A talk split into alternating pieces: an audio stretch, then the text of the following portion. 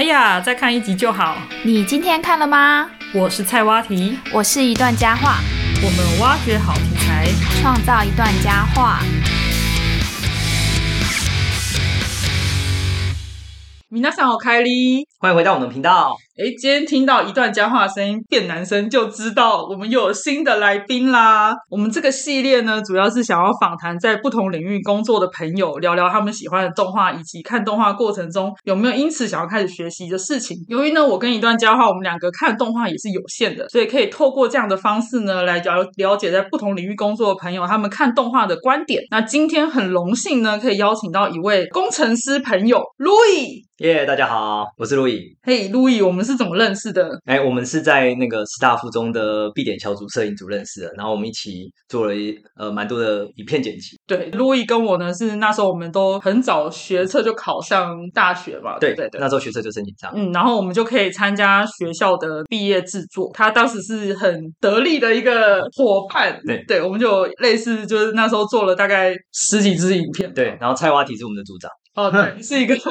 很领导有方。好，那路易，你可以介绍一下你自己。好，那我是在台湾的呃前几名的 IC 设计公司工作的数位 IC 工程师。什么叫数位 IC 工程师？呃，就是 IC 有分类比跟数位区块，那我这边主要负责数位区块，就会否呃蛮多的应用，像是呃有些是像逻辑计算，有些像是 CPU 啊、GPU 啊，或是通讯晶片等等。数位的形式是指？呃，数位形式是因为我们就打的是硬体的程式语言，嗯，称为 Variable Code。哦，哇，好专业哦。好，那我就拉回来。你平常就有在看动画吗？你都看什么样的动画呢？有，我最近就还一直在看那个《能干猫今天鱿鱼》。哦，这部感觉很疗愈诶。没错，没错。然后那个，我觉得最近最喜欢的会是那个蜘蛛人的新宇宙。那它是一个我觉得画面十分的华丽，然后让我非常喜欢。它是电影吗？它是电影，对。哦，当时好像蛮多人推这一部。对对对。然后最后一个是呃国王排名，那个真的是一个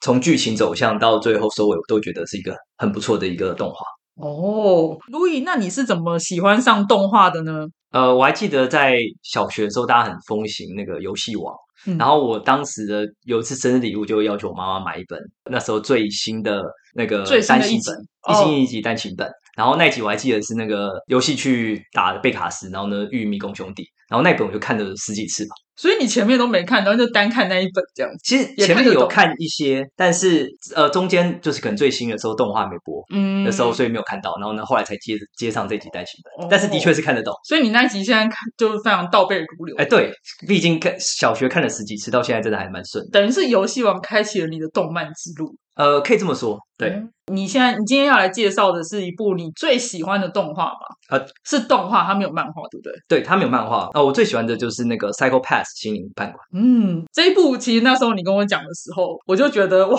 这一部有点难讲。你确定？然后，但是我想啊，工程师来聊这件事情，感觉会比我我我们聊会更更深入，可能可以用一些工程师的角度吗？或是理工男的角度？其实我那时候看第一集，应该离现在已经好几年了。嗯，然后呢？我说要以这个当主轴的时候，那我回去开始复习了，突然有点后悔啊，因为第一次 他的他叙述的内容太庞大，嗯，然后有些议题又稍微稍微有点敏感，对，又很怕讲错，很深，对对，所以你现在后悔了。呃，没关系，偷袭下去。嗯，那我们还是要继续来聊这个。对，嗯，这一部其实我觉得它有点搭上今年度的一些议题啊，比如说像那个 Chat GPT 啊，或者 AI 这这件事情，就是等于说机器人可以去掌控的事情越来越多了，这样子。有一个比较像是，就是台湾最近有在推那个全民法官哦，对，就是会让呃一般人去参加参加陪审跟投票机制，目前只是算是。试营运的状态，对，然后这个有一点概念，就跟那个动画中那个西比拉系统有点点像。心灵判官它是一个反乌托邦作品，就是他们有一个西比拉系统，可以去判定所有市民的善恶值，只要恶值过高的时候呢，他们就会提前进行拘捕，不管你们实际上犯下相关的罪行。所以这是一个还蛮有趣的一个设定，然后会等于说对于未审先判这件事情的时候，去做一个很有冲突的表现。哦，现在的一般社会都是你真的要有那个动作，嗯，确定，然后又有证据，嗯，才可以抓，才可以判刑嘛。反正我不是读法律，但不管，反正就是这样。可是呢，这个故事最有趣的是，它可以先去侦测人内心的一个犯罪指数，没错，有时候甚至是，比如说，我记得第一集很有探讨到一个，就反正就有一个女的，可能她就被强暴这样。啊，对，然后他算是受害者，在受害者的过程中，因为在被加害过程中，他心理的指数是一路上升，对然后就等于等同于犯罪者，所以说他也可以被呃公安进行制裁，应该不是公安，类 似这样的情况是，但是因为那个女的其实她本身并没有犯罪，嗯，可是她因为她受害，她内心恐惧或者什么的因素导致她想要可能很恨那个对她施暴的人这样子，对，心理浑浊度一上升，对然后呢就会被那个呃一样的进行制裁。嗯，我觉得这个是一个很有趣的议题。那简述一下它的制作群，制作群是由 Production IG 所制作的电视动画系列，然后是由一位个很有名的呃人来负责故事原案，叫做虚渊玄。嗯，虚渊玄之前在不同的集数我们有讲到这个人哦，他就是很喜欢用一些非常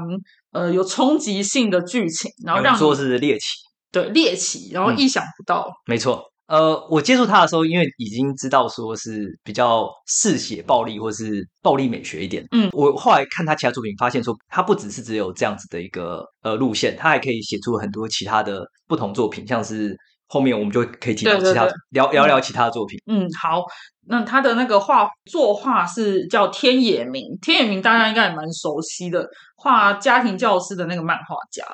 所以就会觉得那个画风其实蛮像家庭教师啊，对，那我们现在就来聊一下这个主角好了，嗯，主角有谁呢？因为主角是长手猪，那我们这边就简称叫做阿猪好。阿猪，嗯，对他是在里面的一个算是监视官、嗯，有监视官跟执行官。执行官，那监视官呢，他是负责在管理那些执行官的人。监视官他的心灵犯罪指数是正常的，对，嗯，可是执行官呢，他们是可能受一些，譬如说他们可能原本是监视官，嗯或者是一些原本就是潜在犯的人，那他们配合着警察的系统，然后去当做真正警员的角色。对所以在作品里面也会称他们为猎犬。哦，就是他们是真的要去执行任务的人。那监视官他是监视这群人的人，对他算是一个牧羊人的角色，嗯然后带出去之后，真正由由那些牧羊犬呢去真正搜捕罪犯。我们的阿朱他才刚上任上班的时候呢，第一天呢就把他的手下那个圣野，就是用他的那个手枪以麻醉模式去击晕了。这个方式的时候，就是可以看得出女主角跟呃我们男主角圣野他呃做事方式不同。女主角嗯她是一个体制内的方式去解决问题，嗯然后她也不认同说原本圣野对于潜在犯罪人的模式，因为像我们的男主角圣野，他对于犯人的时候就比较像是一个传统警探嗯，对待犯人的一个呃对待方式。他的决断力是比较强。对他，而且他会去要去像是警察要去逮捕犯人那样子，嗯很积极，然后呢去呃伸张他的正义，这是他的模式。嗯那呃圣野我们他原先也是一个监视官，然后只是因为心理指数恶化，所以说才降级为执行官。嗯，那后续的时候就会发现，那个我们的反派他其实是有免罪体质，然后再后来随着剧情推进的时候，就揭开了西比拉呃系统系统的真相。哦，诶，我想问一下，你刚好说心灵指数恶化，嗯所以即便我一开始心灵指数是非常干净的，我也是会必须要持持续去保持它，就像我健身，我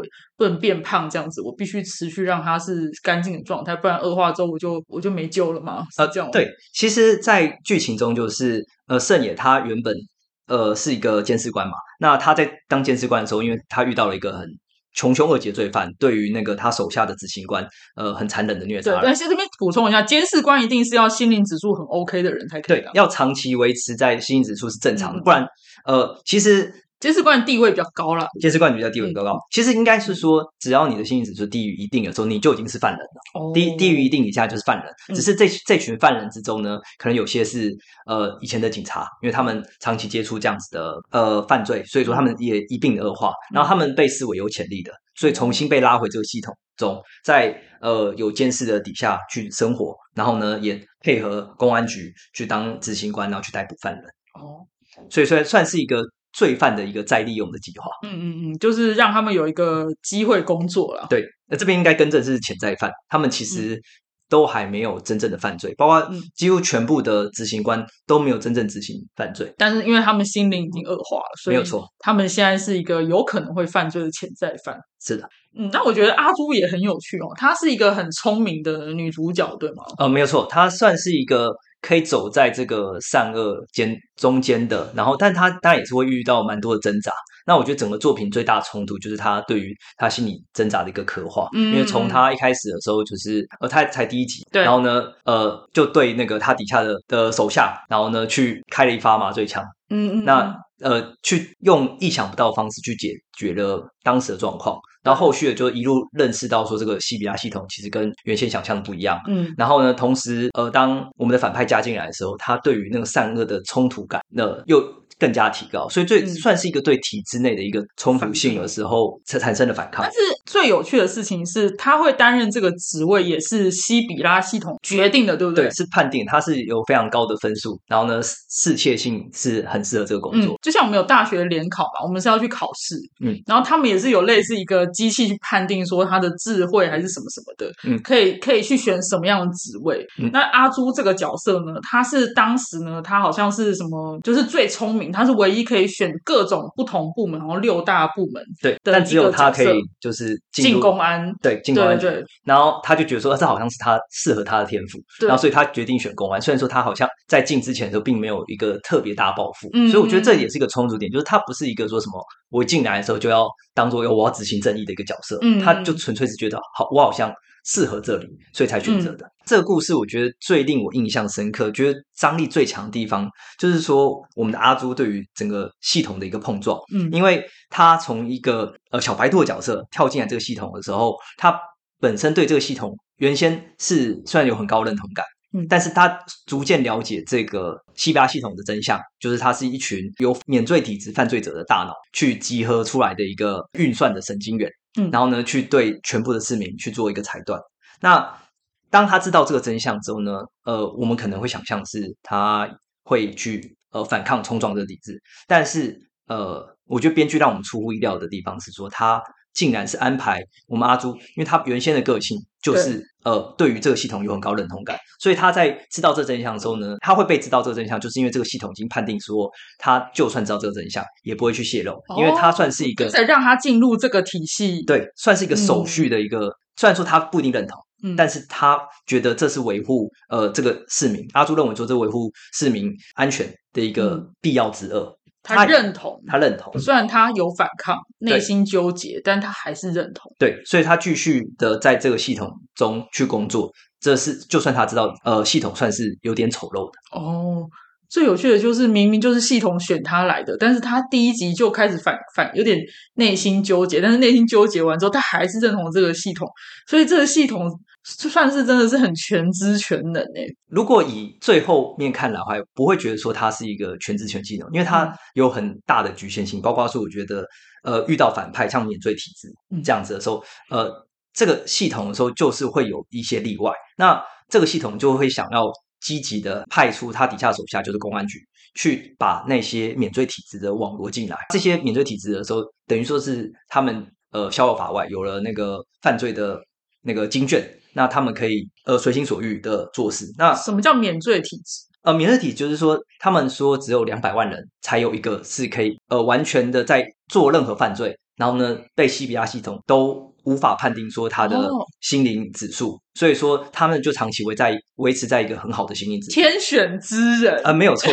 犯罪的天选之人不人。会染那个 COVID nineteen 的人呃，在在这里的话，可以说是，嗯、天生就适合犯罪耶。啊，真的耶好可怕哦。那所以他有点像是不太像王道的作品，不是不是很热血。哎，我觉得这个嗯。剧情很有一个对我来说有一个很张力的推动是这样，因为传统可能看的比较多，像是呃海贼王这种王道的火影忍者，对开放式的剧情推进，开放式有点像是它是像是一个冒险的故事，嗯所以它永远都会比较多有下一站。虽然说它当然也会完结，但是它整个世界观是一个很庞大的。相较于这些比较是开放式作品的话，这这种乌托邦作品的话，它就算是一个封闭式的。我先建立起一个制度，然后这制度看起来就是有很有问题。所以说，譬如说像我们一听完这个西比亚系统，哎，这听起来听起来就是哪里怪怪的。对，就是想知道他的问题在哪。对，进阶巨人也是类似，进阶巨人就是他有个围墙，然后有人会打破这围墙。嗯所以说在你故事一开始之初的时候，你就会知道说晋级员最后一定会走出去。所以说这种觉得有点像是封闭式的剧情的时候，它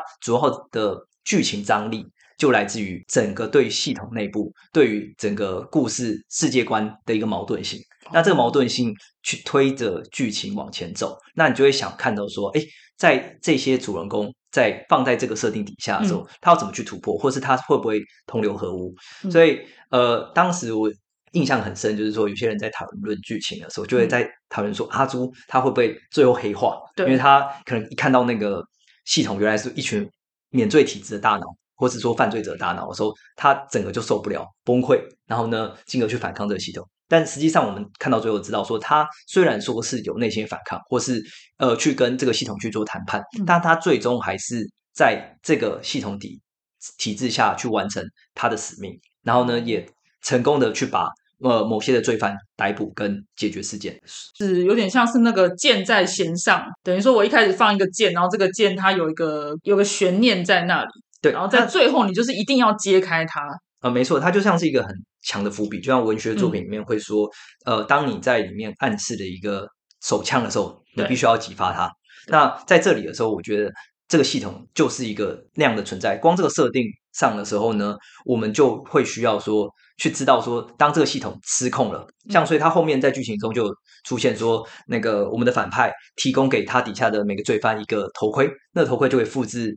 附近那个心灵指数好的人嗯，然后呢，就可以随心所欲的去做犯罪。同时的时候，它里面就是说，当这种暴动兴起的时候，市民也会开始进行犯罪，因为要去抵制他们，所以整个整个城市就进入了一个疯狂的状态。然后呢，这也是我们反派当时想要去策动的一个计划。所以后来的时候，就是因为整个城市都进入一个疯狂状态，然后呢，动乱状态的时候，公安要出去去镇压原先的公安塔，就是西比亚系统的所在地，对，就呃防远薄弱，所以我们反派就可以趁机进去，然后呢去呃得知最后得知了就可以推向一个剧，剧情的高潮。没错，那像你刚刚说《进击的巨人》也是，是因为那个围墙在那里，嗯，所以他们就是得出墙。对，就是这个围墙被打破，那里面的人的时候呢，一路的退守，然后最后再一路的去往外得知整个围墙的真相，然后整个世界真相的时候呢，最后才发现说，哦，原来这是一呃像是一个套娃，就是俄罗斯娃娃一样，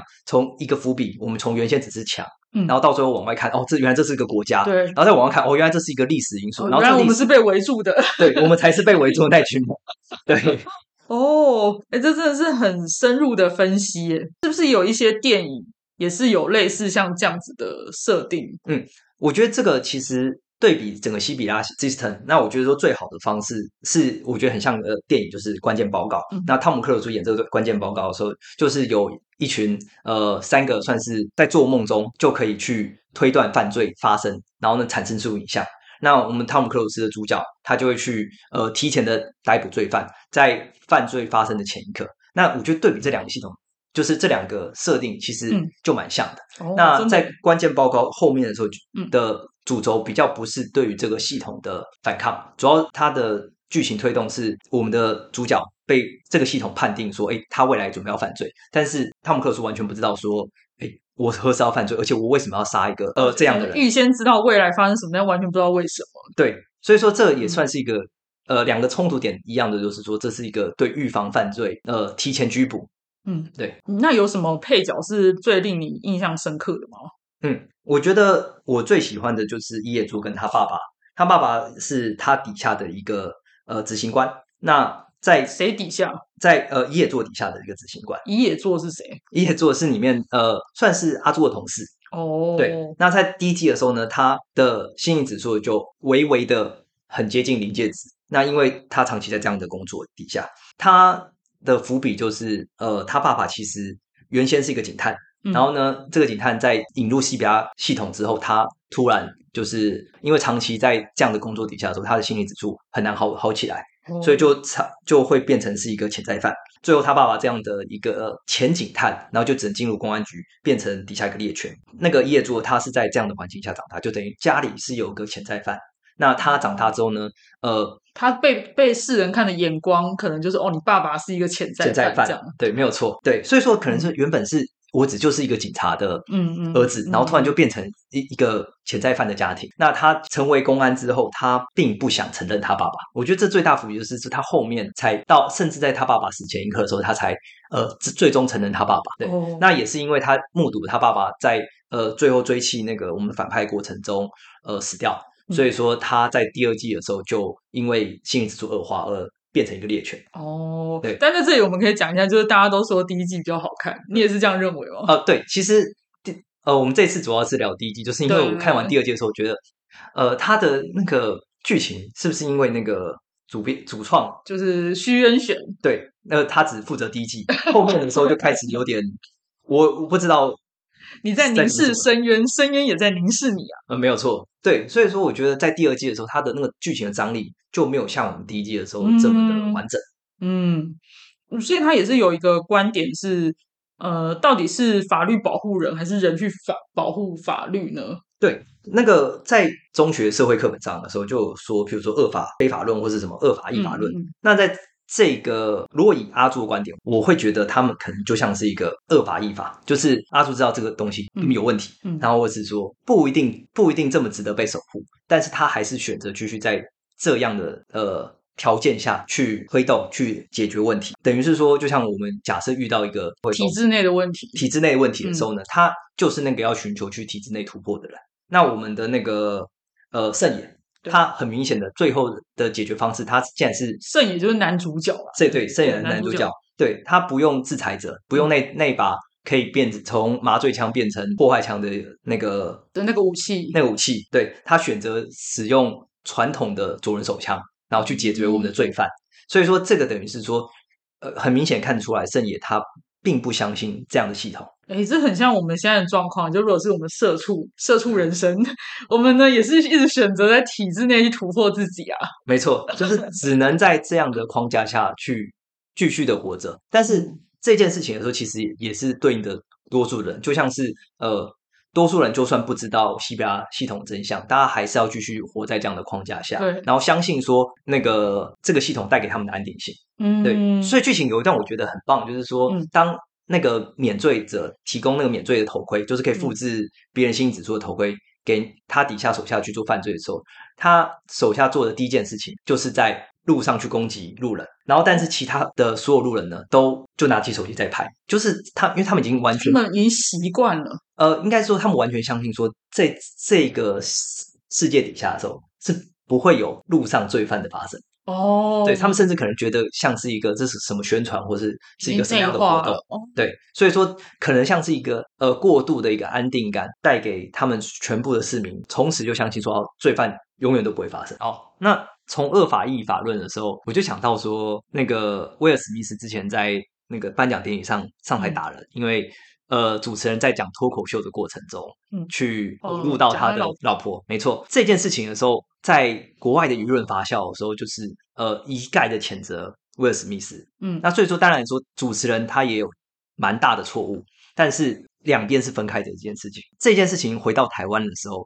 我最压抑的就是台湾人对于以暴制暴或是用暴力来解决问题的支持度特别的高。哦，对，所以有个我的朋友就在那边嗯提到说，诶他看了那个各个方面的新闻舆论，那就走台湾呢，呃，群众会觉得说，哎，威尔史密斯那为为维护老婆冲上台打人是对的。这件事情的时候，其实对我来说也有点小小冲击，因为我觉得说，哎，台湾人好像不应该是这个样子。可是我觉得台湾人有一点是那种支持自己偶像的感觉，就觉得说他为了老婆这个举动很帅啊，或者是又把他带入在电影里面，可能会有点投射嘛，就觉得哦，反正他他就是一个电影明星，所以他有点类似在护他自己老婆，然后他可能在电影中有一个什么正义的作为，然后他在现实中也是这么正义这样子，对然后就很支持。对，这就很像那个英雄主义，就是因为我们看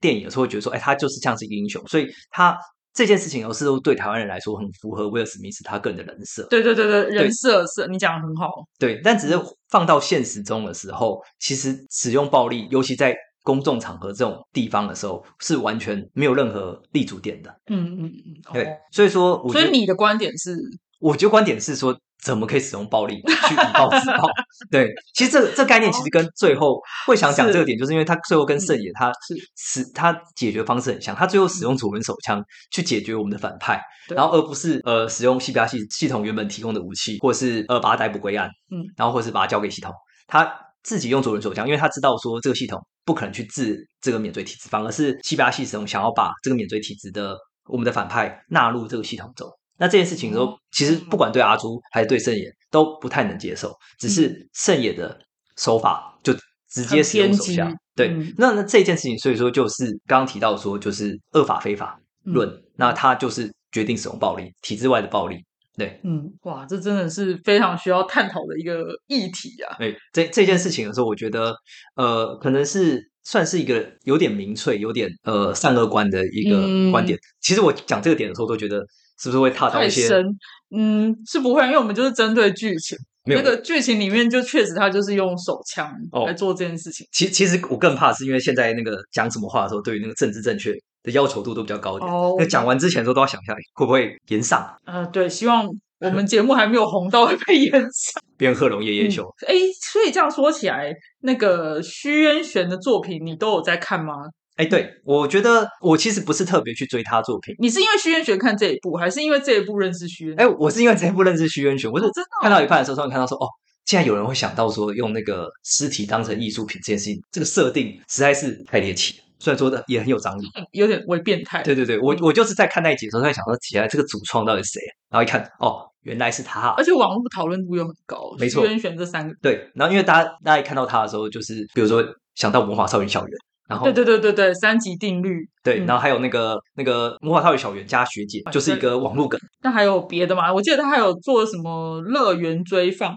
对，乐园追放，嗯诶那他算是就是徐元玄他呃，除了刚刚讲 Psycho Pass 以外，我最喜欢的作品，他整个画面呃非常棒。嗯那剧情的时候，我觉得他把原先的那个多数常见的题材，就是呃从地球跟太空，然后推到呃另外一个层级，就是说呃机器人带着人类，然后去追求呃更广大的世界。哦那这个我觉得算是一个对于剧情高度提升。然后在这里的时候，他其实并没有很猎奇，所以呃，有些人说并没有发现说，哎，其实《乐园追放》也是他的作品，哦，是但是一样有很高原来真的是他，对，一样很高他是。很厉害耶。嗯，我记得还有那个 Fate Zero 也是。哦，没有错。那你还有看过其他你你特别想讲的吗？对我特别想讲就是那个《东篱见游记》哦因为他是跟台湾哦对的布布袋戏去合作。那台湾布袋戏的时候，呃，虽然说我不是布袋戏迷，但是呃，这个布袋戏反而能让我把它全部都看完，这算是一个两边的合作。那他用他自己的剧情呃剧本，然后呢交给我们台湾布袋戏去做演出。那演出完之后再交给呃用日文的配音。这个艺术表现的形式，等于说把我们原本的那个布袋戏这个美材转变成一个更符合主流大众更喜欢的一个呈现方式，又有点日式动漫感。哎，对，嗯所以说这个这样的《东离剑游记》还能在日本上播出，那我觉得这一点是非常值得赞赏的。真的，是而且我觉得它真的很适合跟布袋戏结合。哎，对，布袋戏也是有一种有一些招式啊，然后可以把剧情弄得很荒谬吗？然后可以有很多比较多的设定吧，就比较不会局限在像台湾的戏剧，可能必须有一些东西就做不了。嗯，像我有时候发现日本很常会用他们东京铁塔把它毁毁灭、炸掉什么的，但是我们不可能去弄一个动画，然后把我们的一零一炸掉吧，对不对？就很难会去做这种作品。因为嗯我会觉得说《东野剑游记》在之前的时候，譬如布袋戏主要像是以台湾的武侠观嗯去做，嗯譬如说呃，也可能受金庸影响，嗯然后呢，也可能受古龙影响。嗯那这些武侠观的推进，会大家会一直在绕在武侠的方式去做呈现。嗯那如果加了像轩辕这样的呃创作进来的时候，他就可以把原原先的设定扩展成像是我们一般看到说热血的一个漫画，嗯他去做一个设定，这样在推进剧情效果的时候，就会有很不一样的表现。嗯，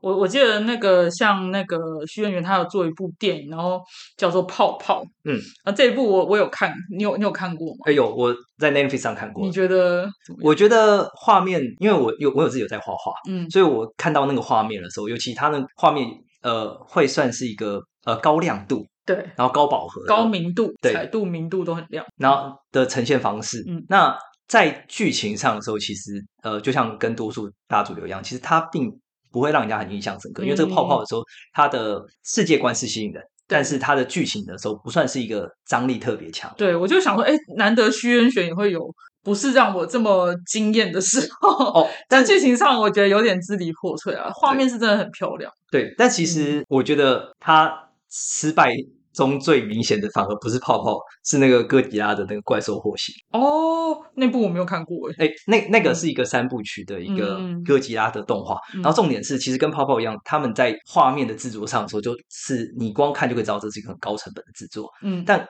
很不幸的是，就是说哥吉拉这个对于日本来说是一个有很蛮高象征意义的嗯东西，它在呈现的时候，可能对于呃哥吉拉它的呃反战思想，因为它是在一个那个原子弹底下的一个产物，对对对，然后跟呃，他对于日本算是比较接近守护神嗯，的角色，他的那个定位不是这么的明显。没有跳出来。对怪兽霍星的时候他被批评最多的就是说他太重视其他角色的人物塑造，哦但是对于一个哥吉拉电影，我们大家去看的时候，我们想要看的就是哥吉拉。哦，我们不想看其他角色，呃，角色可以设定，但是不要一直就是都在一一个一个这样着重。对角色，嗯我觉得是去推展整个剧情必要的存在，但是呃主主主要要主角是哥吉拉主。要还是哥吉拉哎，。真的是男生才有办法讲出这个，因为呢，我根本完全对哥吉拉一点兴趣都没有，所以这个东西我绝对不会涉猎到。怪兽霍星在推荐上的时候，其实就蛮尴尬，因为他嗯是很难得完整的做出了一个三部曲。哦但这个三部曲的时候呢，呃，就连日本人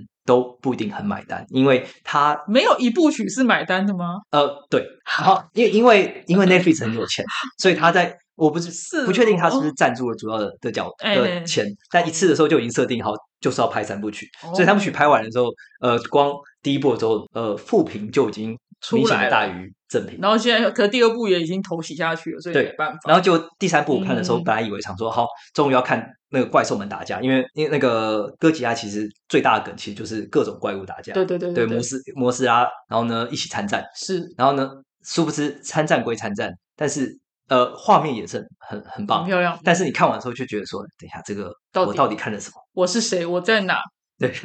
听君一席话，如如听一席席话话。好，那我们最后就是来聊一下，呃，Louis，你有没有因为动漫开始学习的事？因为我们这个主题就有时候还是会想要来了解一下，就是大家有没有因为动漫而开始学习一件事情？像我，比如说因为麒麟王开始学围棋这样子。嗯嗯嗯，小时候的时候我还记得，我都很快忘记动画动画跟漫画，它有动画跟漫画，嗯女生是一个溜溜球的，然后还哦，有什么溜溜球世界大赛，他然后那就超速悠泳，哦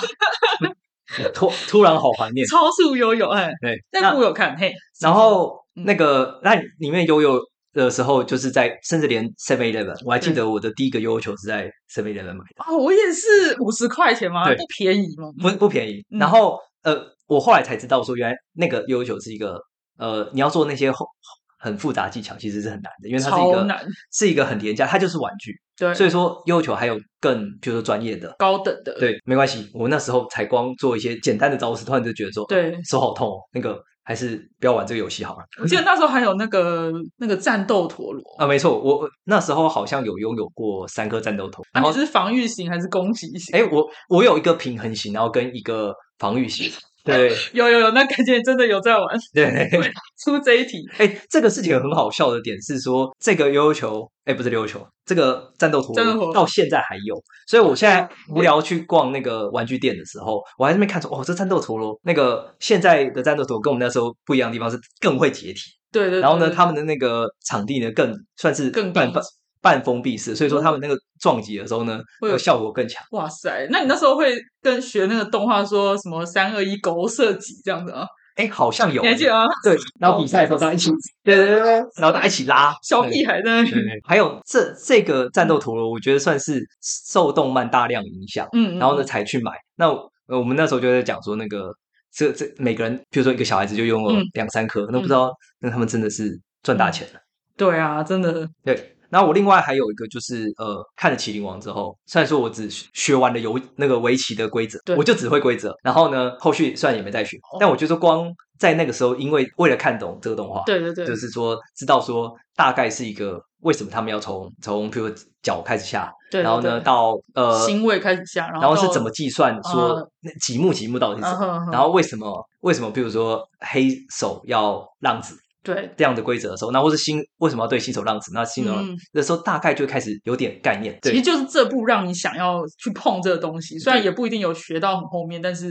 嗯，你就因为他就学了围棋这样。呃，对，算是知道了围棋规则，然后甚至还有去下载那个线上，那时候有线上那种围棋的恶意软体，哦，然后呢就还跟世界各地的人，对对对对，还可以看到什么棋谱。哇塞，嗯哇，不错哦，不错哦。虽然实话说是真的没有学会围棋，嗯但是我觉得算是受到动画影响还真的的一个小启蒙啦。对对对对。然后我现在另外是我自己下班时间之后还蛮嗯。常在那边射飞镖的。哦，那我自己在家甚至有挂个蓝牙飞镖吧，哇塞，然后所以我练的还算蛮不错的。哦。那我后来看到那未来日记的时候，就未来日记他男主角的时候，那个是用飞镖当武器的时候，对。我就觉得超新奇，就是哎，这是一个很新奇的设定，因为我刚好也会飞镖，然后呢，他拿他比如说射爆对对手的手机的时候，我就觉得嗯我、靠，这个竟然还可以很帅这样玩。对真的，而且现在飞镖很高级，好像都还可以计分、积分什啊，对，我我还可以加入会员什么的。来还可以现场对战，哦，对对对，对，它可以跟手机连线，然后你可以比如说跟其他地方现场对。对，就是也是有这么一群玩家了。，对对，如果可以选选选择成为一个动画角色，你会想要当什么样的动画角色？我应该会想当一只猫，就是因为最能跟近看了《能干猫遇御集，对我一看到它就觉得哇，这个实在是好温暖，一只会做菜的猫，哇会做家家事的猫。哦然后呢，我就觉得啊，那个光看就觉得心里好，那个心情都好起来了。哦，对我好想成为一只猫。我还以为很多人想学成为猫，是因为想要有猫奴，有人照顾你，结果你是想要当能干的猫。能干的猫，没有错。对，然后另外一个我我觉得我很喜欢的是那个国王牌里面的波吉，哦那他就真的是一个很很善良，然后呢，因为他的乐观的的想法，所以才可以有这么好的一个结局。哦，那在最后呢？呃，因为刚好就是我们可以邀请到这样子，就是事业有成啊，可以这么讲。没有没有没有，其实没有。业有成，然后在台湾 Tier One 的 IC 设计师工作的工程师。那如果今天 Louis 想要给未来有心进入这个产业的朋友建议的话，你会有什么样的建议？嗯，我觉得呃，对高中生来说，可以去多方了解一下，就是不同的职业。嗯那呃，尤其现在那个低卡上那个匿名的时候，他们讲的东西其实非常的多，甚至说，譬如说什么呃，细部的工作内容，嗯然后呢，工作的情景、加班啊、薪资啊，很多都偷偷的晒在上面了。可是低卡会不会有点片面？呃，那当然是需要有那个媒体的试读能力。譬如说，那个一定会有人上面去胡乱，嗯然后也有上面人高高报或低报。对那这些事情，这些的话，你多看的话，其实你排除他们，你大概就可以知道某些呃真实的讯息。嗯，那当你看的够这些够多的时候，我觉嗯得对于未来的你想要从事的，譬如说选职职涯、选志愿这个路线的时候，其实会很有帮助。嗯因为很多人大高中生去，譬如说那种校系博览会、嗯杜鹃花节的时候，其实会去校系摆摊的，或是回来宣传，他们都是大一、大二。那嗯么其实对于真正呃毕业工作，其实还有点距离。嗯他们对对于大一、大二对于职业的想象，其实距在我离是非常遥远的。呃对，其实我现在回想起来离高中生并没有太大距离，就是对很难相信说两年内就累积了大量对于这方面的一个知识。嗯，如果想真的想要往向这个方面发展的话，你觉得需要怎么样的人格特质，或是需要怎么准备？呃，我觉得可能第一个心理准备就是，多数从事这个行业的一定需要有研究所的学历。嗯哼，，对，所以说你在规划人生规划学，历的时候，嗯，对，就可是啊能需要把你的呃研究所读研究所当做一个考量。，OK，嗯，非常务实的建议，感谢 Louis。我们最后不免俗呢，要来一段日语小教室的时间啦。我们今天要教大家什么日文呢？我想了半天，我最后就决定直接教大家 “psychopath” 这个字。大家看到 “psychopath”，可能日文的话只会想到心灵判官，但是其实呢，它的日文这个作品本身 “psycho psychopath” 这个日文，它的英文是 “psychopath”，它的意思就是心理变态或是精神变态。没错或，是人格障碍这样子的一个谐音。嗯所以 psychopath 本身这个故事，它的在取名的时候就已经有想到，我猜啦，应该是有想到这样子的谐音，所以才会取这样的名字。可是最有趣的是，这个作品 psychopath 这个作品里面，它是指你的心灵是 OK 的，嗯，但是它真正的意思却又是精神病态，没错所以就很有很有冲突感。可以念是 psychopath。，psychopath。好，你太讲得太像英文了，哦，真的没关系。那你学会了吗？我们感谢 Louis 今天来上我们的节目。嗯那喜欢我们的节目的话呢，也欢迎就是按赞、分享、订阅、追踪。我们现在也有 YouTube 喽。那我是菜蛙皮，啊，我是 Louis，。我们下次再见喽，拜拜拜